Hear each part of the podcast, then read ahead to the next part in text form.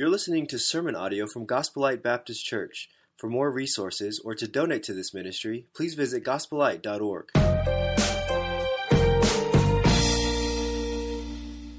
Well, open your Bibles again to Ephesians chapter 4. We're continuing in a sermon series, as you can see on the screen. We're talking about convictions. And we've already been through two messages, and now here is the third message in this series. Just seems like we began, and here we are already midway through this series, and we're discussing this. Let me lay a little foundation, especially if this is your first time to, to be here uh, in the series, that there's power in personal convictions. There's power in personal convictions. We're talking about getting something decided before the crisis starts. That's where the foundation is. And so last week we talked about change. We discussed that Jesus is changing us. We said that God's word changes people and the fact that the idea when you come to Christ as a believer, it's not the end, it is the beginning. It's just the start of what God is going to do in your life. It's not just salvation, but it's also a process called sanctification. And God doesn't just want to bless me. He doesn't just want to bless you with a gift of eternal life, but rather he wants to bless his kingdom with a representation of a transformed life right here, right now on planet earth. And so that's why he's changing us. And I began with that particular message because in, in essence, everything we're going to talk about is going to require change. It's going to require going from one place to another prayerfully from one place to a better place, to a, to a place of growth with, with the Lord Jesus Christ. And so I'm so excited about this message. It is a very convicting message. It's convicting for, for two reasons now. Before I preached at the first service, it was convicting because I had to study it for about three weeks and I was under deep Holy Ghost conviction. But after preaching it, I'm under deeper conviction, okay? And I'm sure it'll only get stronger after this time. So I'm praying that God will convict all of us. There's so much here. And I actually took a little too much time in that first service. I get comfortable with the, you know, the, the it's a cozier uh, audience. It's a smaller audience. So I'm going to be conscious of that as I preach this second message, convicted about speech. This is an area that all of us are struggling in. This is an area that all of us are failing in one way or another. Would not you admit with me that we can all work on this, our speech? And how does that look? And what does Scripture say? Well, we're in Ephesians 4, and in just a moment we're going to, to read a verse. But before that, I want to give you this first thought. Here's what we need to be convicted about stop lying, tell the truth. We are family. Here's what Scripture says in Ephesians 4, as we begin to walk through this message, convicted about speech, verse 25, it speaks of this. Therefore, having put away falsehood, let each one of you speak the truth with his neighbor, for we are members one or of another. We're members one of another. Now, now, a summary of what that is saying is basically this, and I'll be very clear because the scripture's clear. Stop lying. Put away falsehood. Just put it away. In fact, when you have to put something away, it means you possess it. You have it. All of us here today struggle with this. There's all of us here today understand when it says put away falsehood. I, I get it. Falsehood. What is lying? Falsehood uttered or acted with intent to deceive. It's a very strong passage in, in the Word where it speaks of these six things that God hates, and seven are an abomination. And interestingly enough, one of those things is lying lips. God hates lying. And yet we have a society built upon lying. Lying politicians, lying parents, and sad to say, even in my world, lying pastors. Not just speaking wrong, not just speaking wrong, but failing to speak the truth. And it's all really deception. It's all our sinful nature to deceive. Scripture even says that we struggle with deceiving our own selves. There's a constant battle going on, as we talked about last week, between the flesh and the spirit. And I'd like to say it this way this week for this message. There's a constant battle going on between, between truth and between error. We all lie. It, it's part of our sinful nature. We lie about ourselves. We lie about our circumstances. We, we lie about our spirituality. We lie about what we say. We lie about what we don't say. Gray areas, angles. Can we just be honest this morning? And for the next few minutes, allow the Holy Spirit to convict us about our speech. Now, there's three reasons why people lie, and I, I just want to give you these, these three reasons, and I think there's probably more, but three this morning. Number one, sometimes we lie to acquire. We lie to acquire. We lie sometimes to get something that I want. I want more money, so I lie on my tax return. I lie about a job or a promotion. Or, or, or, what about this? I want this relationship and I can't show who I really am, or else maybe I won't get it. So I have to, to lie to acquire. Secondly, sometimes we lie to enhance. We, we want to make people think what we want them to think, right? I mean, I'm, I'm better than I really am. I'm, I'm different than I really am. I'm, I'm smarter than I, than I really am. And the reason I lie to enhance is because I really can't let people see the true me because no one would love me if they really knew what I was like. So I have to, to lie, to, to enhance. We lie sometimes to protect, to defend, some, uh, to, to defend off something that we don't want to happen. I don't want to pay that fine. I don't want to lose that chance. I don't want to deal with that person. So the phone rings. Hey, uh, so and so would like to talk with you. Um, tell him I'm not here. And so we lie to protect. So, what is the solution? That's pretty strong stuff. I submit to you today that all of us need to put away falsehood.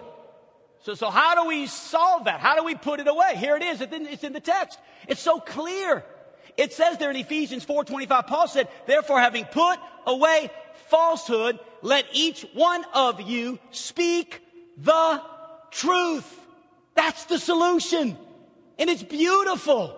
Speak the truth. God's desire is not to just stop speaking, Rather, God wants us to speak the truth. God gave us a mouth for a reason, and God wants us to speak the truth. Openness and transparency are the building blocks of a healthy relationship. Just being open, being transparent. We want a community that speaks the truth. We want to be a part of a community, a family that speaks the truth because truth, my friends, truth is the best thing we have. It's the best thing we have. Down with error and up with truth. Up with the way that it really is, what God says. And so, therefore, we must put away falsehood and speak the truth with one another. You say, well, Pastor, whew, man, I got to thinking about that as you've been talking. I mean, you know, if we do that, you know, if we if we speak the truth to one another, that, that could get pretty messy. I mean, that's, that's, that could get intense, couldn't it? Well, yeah. But why would we do that? Why, why would we be okay with it? Well, it's in the text. The Bible says very clearly, let each one of you speak the truth with his neighbor because we are members one of another. Stop lying. Tell the truth. We're family. We're family. We are brothers and sisters in the body of Christ. So often scripture describes the family of God as a body. Some maybe are the hand and others are the foot and, and others are some of the best elbows I've ever seen. Amen. We're all part though of the same body. We're members of one another. We're family. So we want to stop lying and speak the truth. Listen, church, we've been here. We're coming up in June. We're coming up, believe it or not, incredible. To me, this is incredible. It is, especially in the day and age that we live in, in the modern New Testament church. We're coming up on 29 years together. I mean, it's amazing. Gospel Light will celebrate 29 years, and I have attempted for these past 29 years, and I'm growing in this. In fact, this message is part of that growth. But I've attempted to make the culture of our church, the DNA of our church, to be a place where we speak the truth. We don't lie. We're family. I mean, could it be possible to have a church where brothers and sisters speak to one another the truth? I mean, just we're honest. We, we, we, we talk it out. We discuss things. We, we, we, we're, we're, we're concerned about the truth. It seems to me that so many people just don't want to know the truth. People want to live in self deception. But when you get a community of people to speak the truth in love to one another, I propose to you this morning that what you have when you have that is a very powerful thing. Don't you want to be a part of a church like that? Don't you want to be a part of a church where you can count on that church to tell you like it really is? In other words, they'll listen to you. They'll receive you. They'll give to you. They'll exchange truth in that way. You have a powerful thing when you have people that you can count on to always tell you the truth. Kids, you have a good thing when you have parents that just always tell you the truth. Parents, you have good, a good situation when your kids are just always deeply honest with you. They just tell you the truth about what they're feeling. Church members, we have a great relationship when you can approach the elders or the pastor, uh, the senior pastor, and just know that, man, I can just level with them. I can tell them the truth. And pastors have that same privilege when they have a congregation that they can feel liberty to preach a message like this, and not everybody's going to leave next Sunday because the pastor preached the truth even though it was a little uncomfortable. That's what we want because we're family, we're brothers, we're sisters. Church, we need to commit ourselves to that. We need to have a conviction about that. We need to be convicted about our speech. Stop lying. Stop lying. Tell the truth. We're family. Secondly, be angry. Sin not. Resolve it today. Look at the text. Let's just continue in the text. Let's stay with the text. It says here that, and it's talking about a specific kind of word, about a specific type of moment here. In verse 26, it says, To be angry and do not sin, do not let the sun go down upon your anger. Now let's begin this morning on this particular verse by pointing out the fact that uh, Paul is bringing up two main points here. The first thing Paul is very clear about is this is that anger is not sin, not always. Anger is not sin. There is a righteous anger over sin. And you and I should be angry over anything that maligns God or that injures others. That, that's a righteous anger. When you're angry over something that, that destroys the reputation of God or takes away at all from the character of God. And when you're upset well, over someone who is injured or hurt, then that is a righteous anger. Jesus displayed that righteous anger. But here's the thing about our sin nature. The thing about our sin nature that Jesus didn't have a problem with is that we get angry over things that we have no right to be angry about. Like our reputation. What people think of me. Do you know who I am? I dare you talk to me like that. So, when is anger sin? If Scripture says that we need to be angry, but we don't need to sin, when, when does it cross the line? When is it sin? Let me give you just two quick things. Number one, anger is sin when we spew it, when we blow a gasket. Listen, don't explode. Don't let anyone just have it. Don't give them a piece of your mind because you probably can't afford to lose even a piece. Amen? I know that I can't. Don't be a volcano. I had a coach like this one time. Every time he called a timeout, he blew a gasket. And in between curse words and in between, you know, the spit that was coming out of his mouth and landing on all of our players, that was pre COVID and no masks. You know, you can laugh about that a little bit, can't we? I mean, it was just crazy. Mean, it did not. matter. And every now and then, when he wouldn't yell, we would kind of wonder, man, you know, what's got into coach? He, he always yells, you know. Don't be a volcano. Scripture is very clear, and I actually really love this passage. It's found in James in chapter 1 and verse 20, and it says that the anger of man, the anger of man does not produce the righteousness of God. Anger is sin when you spew it. And anger is sin, almost the opposite, when you suppress it. The way to deal with something is not to just avoid it. Well, I know it's happening.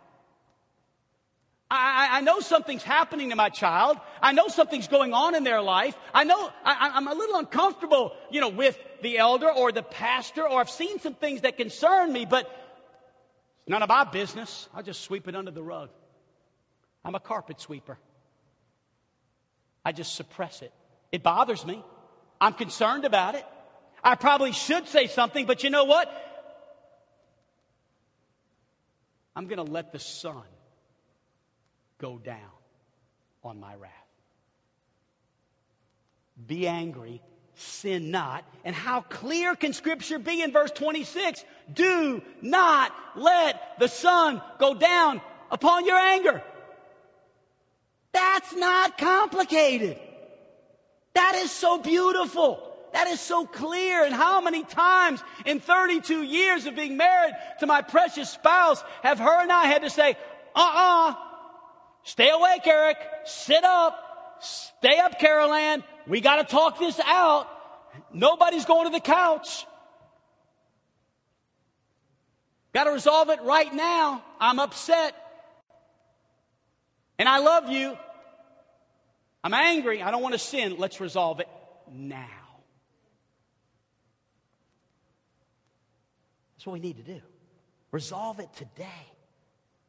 Christians are just avoiders. We, we, we seem to just want to hope it'll get better without, without speaking into it, without addressing it, without talking about it. And that's exactly the opposite of what we're to do. Our speech, if it honors God, will be concerned about resolving it quickly. Not getting angry about it, blowing a gasket, and, and, and getting upset and, and, and walking out and slamming a door and throwing a fist or something. No, no the scripture speaking here about speaking the truth in love to, to the extent that you resolve it immediately. Now, listen, if you are offended by someone, you need to do one of three things to deal with that. And I just want to ask everyone in this building if you'll be extremely honest with me. I'm going to go and tell you the first service was not that honest. I'm not sure if they were sleeping or if they just didn't want to answer the question or if they thought it was a trick question. But if you've been a member of Gospel Light for a few years, you know this about Pastor. I never ask a trick question. And I never ask a question that I don't answer like I know you need to answer, if you're honest. I just don't. I'm not into that. So here's my hand. It's going up first. How many of you in the last year have been offended by someone? At least one person. I mean, it's the truth. It, maybe, maybe somebody here's like, yeah, you, you're the one. You know, I, I get it. I, I, I probably have. I, get that. No, really. That's part of why uh, maybe, maybe it's the person sitting next to you. Maybe, maybe, hey, you say, well, Pastor, why did you say a year? How, why not a month? Well, well, Pastor, you could have said this and we, we would all raised our hands. How many of you been, been offended in the last week? I mean, yeah. I mean, here's my point. My point is this, is that it happens and it happens often. A lot. Offense. And there is a plan in Scripture in dealing with offense. Let me give you a few things here just number one, and I, I, believe all of these, even though I don't have ancillary scriptures for every one, I think there's so much here to be discussed, and I'm going to do it quickly. But number one, the first way to handle offense is this when you are offended, just let it roll off your back. I think probably this is 50% of the time. It's just not that big a deal. So many things that offend us are really none of our business. In fact, so many people got offended uh, uh, you know, during, during the, the election and all the things that went on, and we get, we get offended by the media. And truly, church, our responsibility is to vote and then go back to being a Christian. Just vote. And if it doesn't work out the way you, it doesn't work out. I mean, people are still angry. People are still throwing a fit, yelling at the television, upset about so and so and this or that. Church, we have not been called to, to, to Fox News or CNN. We've not been called to spend hours in front of a television and get angry at somebody that doesn't even know who we are and doesn't care. We vote. And then we go back to winning this lost world to Jesus Christ. It's being a light, realizing that, you know, times change and seasons change and pre- presidents change, but Jesus never changes. Amen. Just let it roll off your back. So many things that offend us are really none of our business. It's not a big deal. You say, well, Pastor, what if you can't do that? Okay, okay, I'll try, but what, what about those things that I just can't let it roll off my back? Well, number two, if you're offended, let it roll off to the Lord. If you can't let it roll off your back, then what about trying to get on your knees and just crying out to God on behalf of that person and yourself and the relationship? Father, I need you to help me. God, I am, I am just not doing well. I find myself, God, somewhat angry and bothered about this situation. I don't want bitterness to set in. I don't want a hard heartedness to set in this is my spouse, this is my child, or this is my church member, or this is my friend, or this is my business partner. And God, I know this is not good, and I need your help. I'm just struggling, God. And just cry out to God and talk to God about it. I think 45%, in addition to the 50%, we're at 95% right now, of all of our offenses could be taken care of by letting it roll off our back or roll on to the Lord. But what about the other 5%? Pastor, I've tried both of those. Nice. Good. I'm, I'm with you. I've let it roll off my back before, and then it stays on my back. And then I let it roll off to the Lord, and it stays on my back. So what do I do? Well, then you go to the person. And it's about 5% of the time. And I know I'm throwing these stats out like they're, you know, absolute, but they're not. I'm just predicting. I mean, this is just giving you kind of my testimony. Very few times do I have to do this by the time I either let it roll off my back or roll on to the Lord, but there are times when I have to go to the person. And here's what's interesting you can't control their response. All you can do is just express your feelings. That's all. Just tell them how you feel and what's going on and, and why you've been offended and, and, and regardless of what they say. In fact, honestly, after you do the right thing, Matthew chapter 18 teaches this, then you probably need to let it either roll off your back or roll on to the Lord at that point. But go to the person. Listen, if a church family follows this, it's it's beautiful. I almost feel as if you can almost connect that scripture in Psalm 133, verse 1, where it says, Behold, how beautiful and how pleasant it is for brethren to dwell together in unity. Because let me tell you something else God hates, and that is discord. He hates someone who sows discord. Someone who makes it their business to make sure everybody else knows what their, what somebody else's business is.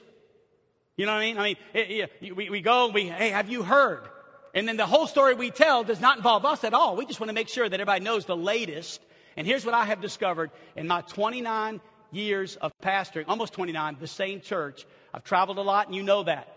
And I've gone to a lot of places, and I've talked to a lot of pastors. And I'll be honest with you, many churches are exploding at the seams. It is a rare thing for a pastor to stay 29 years. It is a rare thing for a church to stay together and, and, and for a church not to split. And for, but I'm going to tell you, there are so many things going on today in the church that are destroying people, destroying congregations, destroying churches, because we're doing things, we're resolving conflict by sowing discord as opposed to handling it in a biblical, scriptural way, which is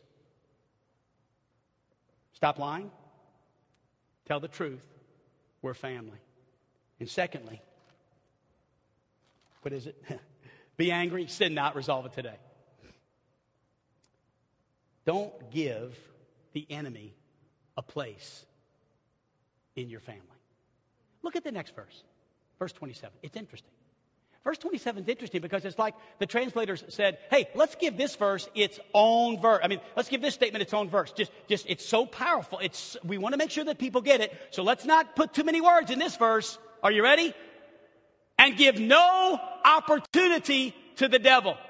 The King James Bible says, give no place to the devil. Maybe your translation says, give no foothold to the devil. But this translation that I'm using this morning says, give no opportunity to the devil. I want opportunity for what? Well, in the context of what we're reading here, to be destructive about stuff that you haven't resolved. About anger you took into the next day. Don't give the enemy a place to stand in your life. If we're not careful, many of us are rolling out the welcome mat to the devil to just come and join us. Have a seat at the table. Go ahead and ruin my kids. Just, you have at it, devil. Yeah, if you, if you can, just destroy my children. Yeah, I'm, uh, you know, we don't talk much and we never discuss things and we let things go. So I'd like to give you an opportunity to make sure that my kids just die and go to hell. That'd be great. I mean, if that's what you want, devil, I, I'll just give you opportunity. You say, that's silly. That's what we do. When we don't resolve issues immediately, when we let the sun go down upon our anger, we invite the devil to have a place in our marriage. Have at it. Uh, uh, the devil just try to try to beat my wife and I up and, and just take us down with you. We know that's what you want anyway. You want us to split and get angry and you want me to sleep on the couch night after night and week after week. And, and, and, and so God, the devil just, just, just, here's your opportunity. I'd like to give you your best shot. Take it. No. Give no opportunity to the devil. Not come and get me, devil. In fact, 1 Peter chapter 5 and verse 8 is so clear when it reminds us that we're to be sober minded. We're to be watchful because our adversary, the devil, is prowling about. He's seeking who he can devour. How many are giving the devil an opportunity in their life to take an offense that we haven't dealt with and destroy us? You're paying a high price to hold on to those offenses you're paying a high price. And God could heal us of these offenses if we would just let Him. But the only way to do it is you got to step up and deal with these offenses. You got to step up.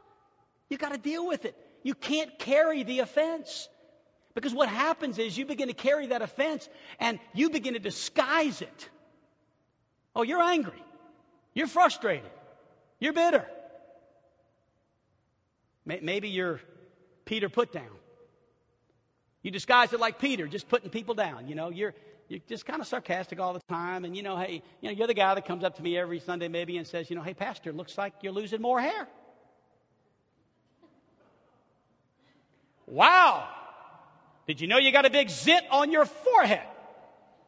Uh, thanks for the update. I appreciate that. Always putting people down. Hey, Peter, why are you so angry? Why don't you just deal with it? Don't disguise it by putting people down. And then there's Dolly down in the dumps. Oh, poor Dolly. She's got a black cloud over her head on a sunny day. I mean, today, she's down today. I mean, today's beautiful. She had breakfast, she's in church, she's heard the worship, but Dolly's struggling. And, and, and Dolly will be struggling three months from now. She's just down. I mean, Dolly's always down. And, and I want you to know I have down days. I know that might be hard for you to, okay, down moments. I do. I have a few. I usually, I'll have a few five minute stretches in a week or maybe a month where I'll just be like, oh, stink, you know. And I'm just reminded that he reigns above it all. Amen. You know, Joseph had some reason to be down. I mean, think about it. You know, what a, what a, what a tough life that old boy had. I mean, he gets beat up by his family, thrown in a ditch, left for dead, sold into slavery. Then he's lied about by a couple of guys he tried to help, thrown into prison, kept in prison beyond the time that he should have been because of a lie somebody told about him. And his attitude is like, uh, hey guys, you meant it for evil, but God meant it for good. Dolly, what are you angry about? Why are you disguising it by just always being down in the dumps? And then there's Sam St. Helens. You ever been around Sam? Listen, here's what you got. Stand next to Sam and listen to the lava rumbling in his gut. He's about to blow. Oh, he has nine good days and everybody thinks he's done. He's going, hey, dad's been good for nine days. But then he calls and says, I'm coming home. And mom starts warning everybody, it's not going to be good. Get to your rooms. Don't come out. Sam St. Helens is coming home. He just blows a gasket out of nowhere. Oh, he can do well for a while, but eventually he blows. Sam, what offense are you holding on to? Why are you masking it? And, and being arrogant and ugly and mean spirited. And then there's Amy's avoidance. And she's married to Walter Wall. And Amy, oh, she she just avoids everybody. In fact, Amy, I called you a couple of days ago. Why didn't you return my phone call? Well, I'm just not really good with uh, voicemail. No, no, Amy, you're angry. Well, uh, Amy, I, I, texted you 10 days ago. I, you never responded. Oh, well, I just, you know, I don't do really good with text messages. I'm sorry. No, Amy, you're avoiding me again. And Walter, you got a wall built the size of the Great Wall of China. You're coming to church after everybody else does. You're leaving before everybody else does. You hate carpooling because you got to sit in the car with somebody else. You'd just rather be alone. Amy, Walter, what are you angry about? What is it you're not dealing with? Who is it you need to go to and resolve the anger? We mask it, we disguise it in so many ways. Stop lying. Speak the truth. We are family. Be angry. Sin not. Resolve it today. Notice verse 28. Let the thief no longer steal, but rather let him labor, doing honest work with his own hands, so that he may have something to share with anyone in need. I'm not going to take much time for that verse. It's kind of an interesting verse that, in the context of speaking, in the context of speech, it speaks of the dignity of hard work and just being honest in your work and, and actually having honest speech in your work. But let's take just a moment, look at verse 29. It says, Let no corrupt talk. That word corrupt means putrefying or defiling or just tearing people down.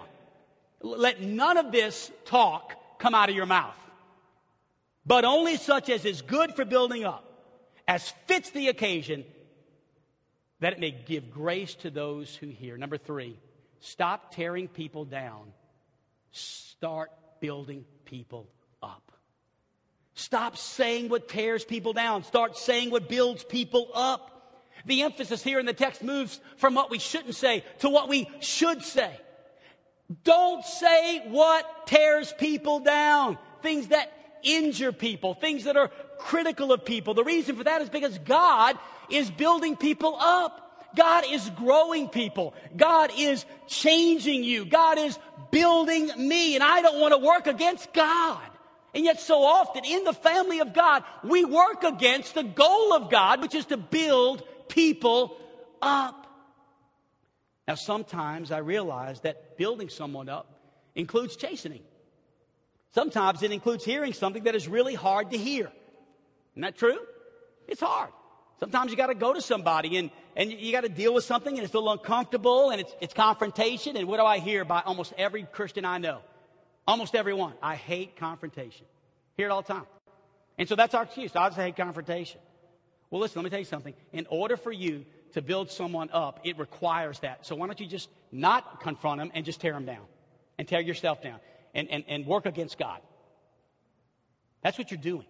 So don't say that unless you want to admit that you're working against God. Because God's all about having hard conversations. Amen.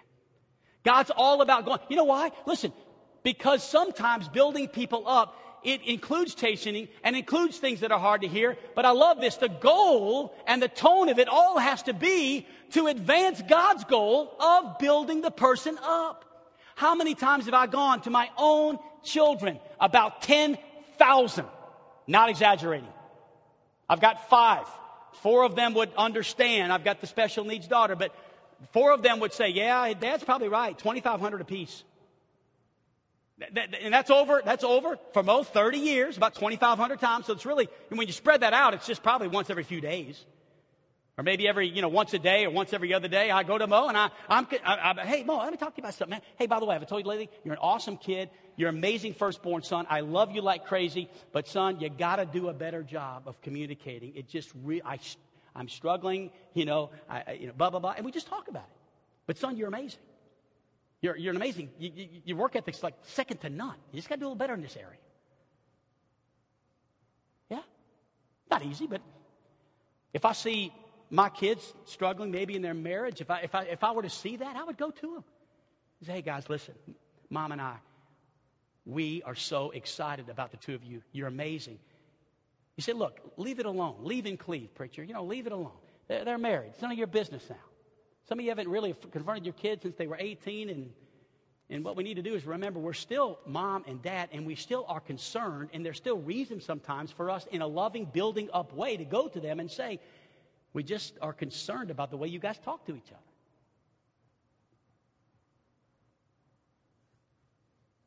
Listen, th- this is part of building people up. This is how we advance the kingdom of God. As long as our tone is right and it's in love and there's concern and compassion. You know what grieves me about sometimes Christians when they talk to one another? They are so harsh. I grew up in a church where it was all about harsh preaching and we bragged about it. I mean, if the preacher didn't say in the message at least once, if you don't like it, you can lump it.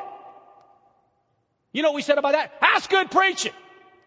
That was horrible preaching. Or what about this one? Anybody remember this one? If you don't like it, the door swings both ways. There's other churches in town. How? That's of the devil. You're basically looking at people and saying, just leave if you don't like it, go somewhere else. What brother would say that to a brother? What sister would say that to a sister? Bless God, if you ain't saved, you're going to split hell wide open. I mean, I get it. I mean, yes, there's a heaven, there's a hell, but could, could, could you speak it a little nicer? Does it have to be that we're splitting it wide open? Could, could it be like, you know, we're getting close and we, but God loves us and He died for us? I mean, can, can, can you, we're so harsh. Dads talking to their kids. Kids talking to their parents. It's, it's ugly. It's harsh. Brothers, sisters, watch your tone. Let's speak to one another. Let's confront one another. But let's do it in the right way. This past political season about ruined Christianity. It about ruined it. I mean, the climate got so hot. In fact, you know, you know you're in trouble when somebody, the lost world, you know, gets this attitude about, you know, you're not one of those born againers, are you? And then they want to know, you know, of course, if you, if you say yes, then they say, oh, you must be a Republican. Because all Republicans are Christians, right? You know, I, I learned something in this past election. Actually, I learned it way before this, but I'm not Republican and I'm not Democrat. I'm Christian. I'm Christian. And I think sometimes we, we this past election, the, the, the harshness was so high in the political climate that so many Christians and pulpits got involved in it we became angry. We began, be, began to spew out harsh words against other people. And there was this great divide. And, and Satan was loving it. He was eating it alive as Christians began to get this reputation that we just, you know, hate this and hate that, and we're against this, and we're upset with this, and we're, you know, we're this. And I don't even want to say what they said we were because it's not necessary. I don't want to name names. But you, you can kind of, you can see where I'm going and we developed it. And I learned something through all of this that, that, that making fun of people is not Christ like, even if they don't agree with you. That calling them names and making fun of them and holding up signs like we're, we're all for what someone is saying, that is not who we are. Listen, we vote, we vote our conscience, we vote what Scripture says, we vote our, our morals, but listen, we have to walk away then and just be like Christ even if those that we vote for are not being like him. I hope you're hearing this. Mean spiritedness and tearing people down is not becoming of a Christian. It's not the right kind of speech. You say, well, you'll never win an election. Well, I'm not going to run, okay? I already tried once and lost. I was so nice, I couldn't say anything mean. The poor lady would say something, you know, well, he's a pastor. You know, what's he, he I got no business. And I'm like, you know, well, you're probably right. you know. But I've, I, I got to try. I mean, I'll, I'll do my best, and I got beat.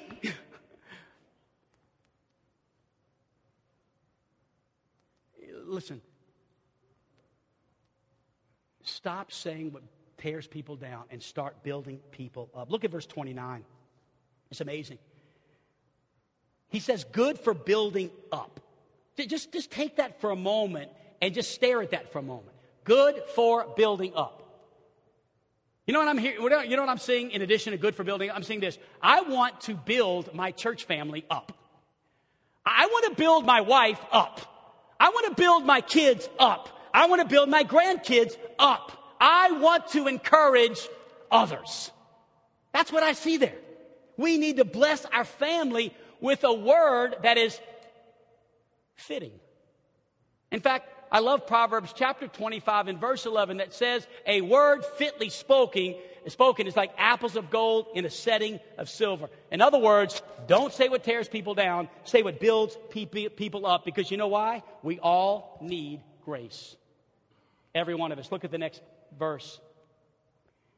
Verse 29, the rest of the verse. As fits the occasion, a word fitly spoken, as fits the occasion, that it may give grace to those who hear. Jesus, I appreciate the people in our congregation who are good at this. This, my friends, is an awesome way to be a Christian, to be a church member, to be a family member, to be a dad in a Christian family, to be a pastor in a Christian church. This is fun. This is wonderful. This is, this is where you just say thank you all the time. You say, I appreciate what you're doing. This morning, I'm, I'm, I'm in my office and I look out my window and there's John Clowers, one of our deacons, picking up trash. He's got a trash can. He's dragging it through the, and he's just picking up trash all through the parking lot. I mean, there's, there's a lot of trash, you know. In fact, when I thanked him for it, I said, man, I appreciate what you're doing, John. I don't know if it's like under the security responsibilities, clean the parking lot. I'm not sure if it is, but I want to thank you for cleaning the parking lot. You're, just a great guy. He said, I preach, preach that's all right. I, I just enjoy doing anything I can to help. I said, Well, John, thanks for what you're doing. Keep up the good work. I love that. That's a great statement. See somebody doing something, hey, keep up the good work.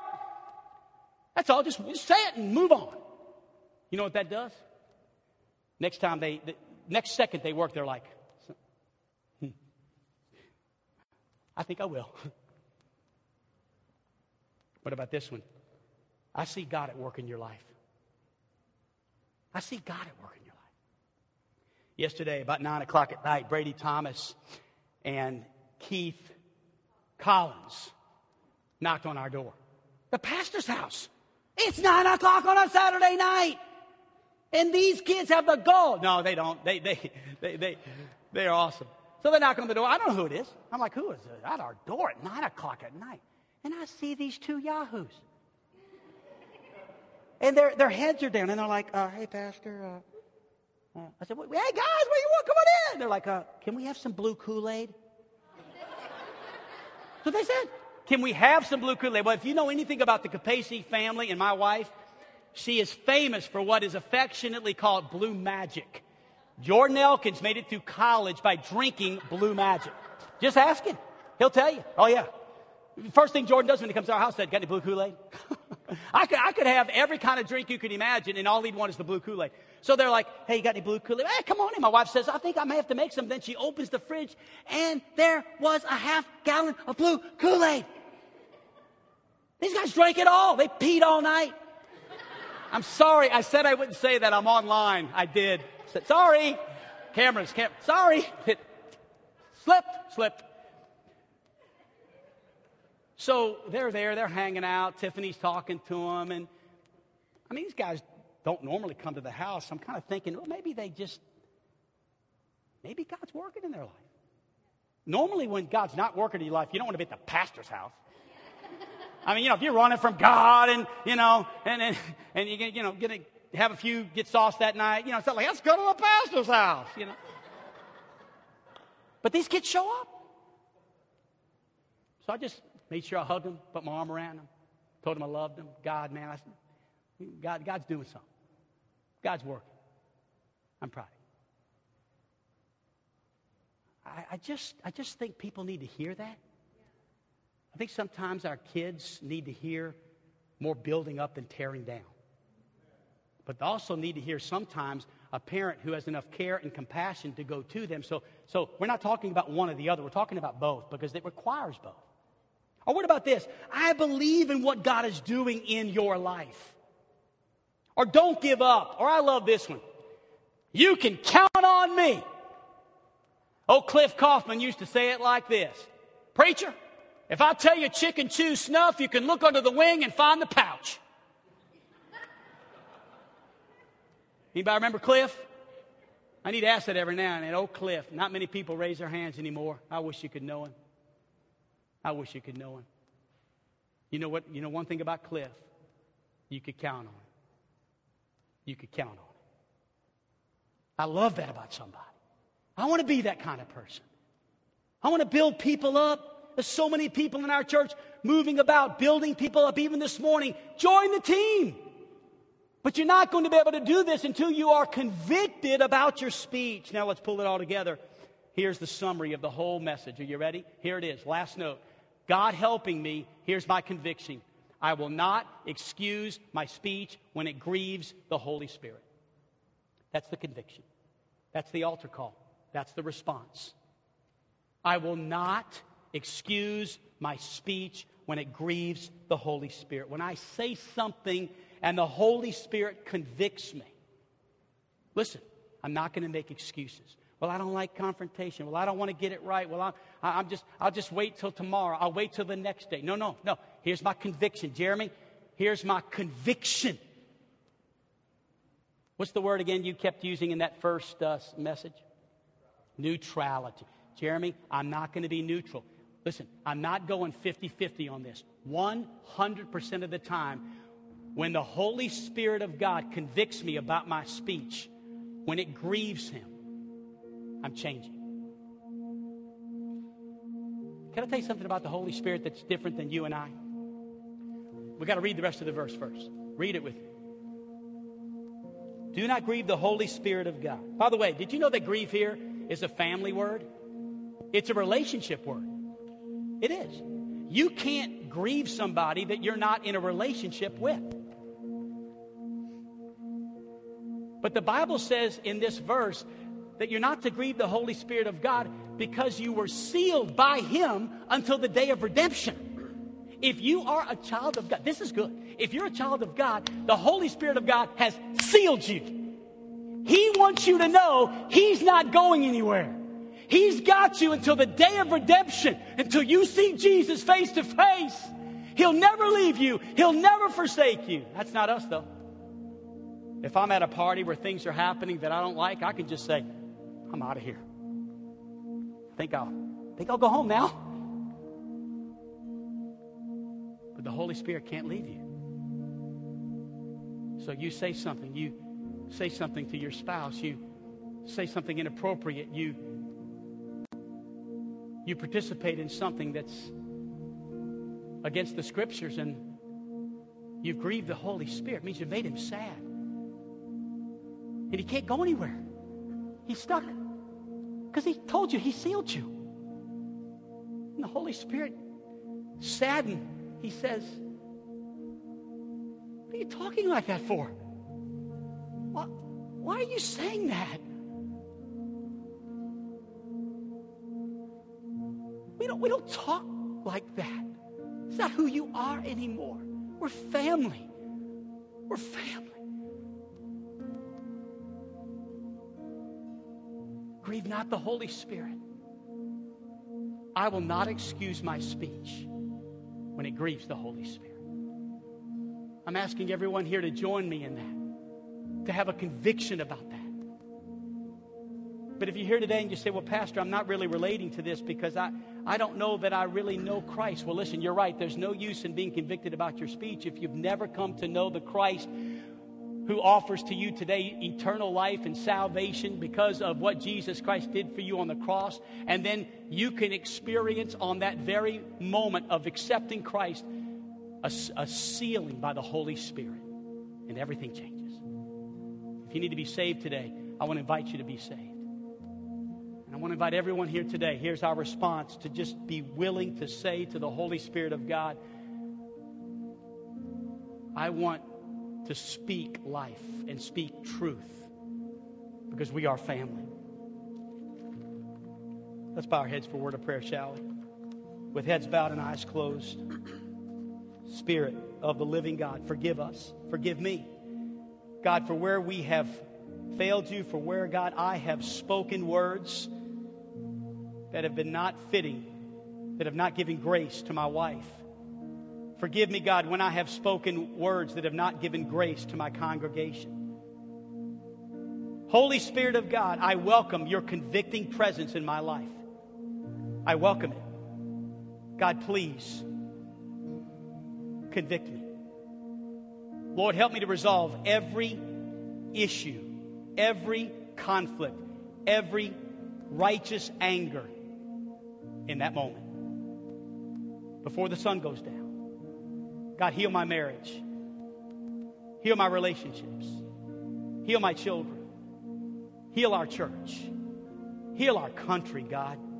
Our country is angry.